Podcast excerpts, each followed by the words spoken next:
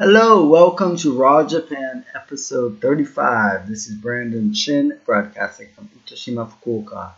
And today we're going to speak about locals in Japan, Japanese locals. And I think it depends on what area you're going to specifically, but most locals, uh, if you're in the countryside, are very frank and don't speak the bullshit as much as people in the cities. And I think that that's pretty universal wherever you are. I think being surrounded by nature, animals, and having a strong community allow you to be more free with your words and your lifestyle. And so you don't have anything to hide, really. Whereas in the city, I think the relationships are more focused on um, success and progress and stuff like that. And sometimes you gotta really work your way around some relationships to make it to the top. So it's a different type of thing. And also in the city, you're always busy. You're always moving. You're always grooving.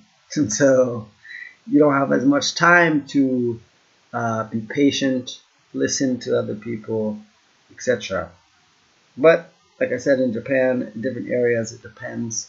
Uh, I've been to each region in Japan. They call them chiho in Japanese, uh, and uh, I found it pretty universal. Smaller towns, especially the ones with a lot of green. No, not bud, but uh, forest, forestry. Um, were very welcoming, embracing. Uh, also, underneath that, because they are the countryside, um, I think it's a different thing when you're visiting and living there. People in the city, if you're if you move there to live, I think there are a lot of people from different regions in Japan, so they're more welcoming uh, of you as a resident. Whereas in the countryside, if you move in, I think if you're uh, visiting, they're very welcoming and open. But sometimes if you try to in the countryside, if you're trying to go too deep or make connections with uh, people that were born and raised here, you can you can run into the wall of this is our community. What are you doing? Type of thing. So it can be kind of walled off when you're trying to go deeper. But um, for the most part, people in the countryside are more open and willing to connect.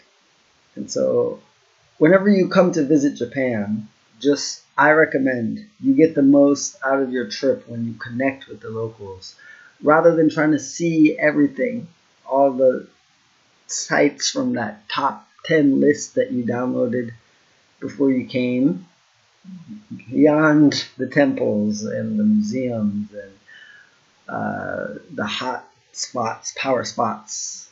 Uh, I think the people are what make the culture. And so do your best, even though you don't maybe know, don't know as much Japanese, do your best to connect with the locals because they're humans. Hey, they're humans. Yeah, it's just, that's that's my message. That's what I came to tell you today. Uh, and the reason why is because I see a lot of tourists that come here and they just stay to themselves, running to each spot or site just to check off their list. And that's not travel. That's not travel.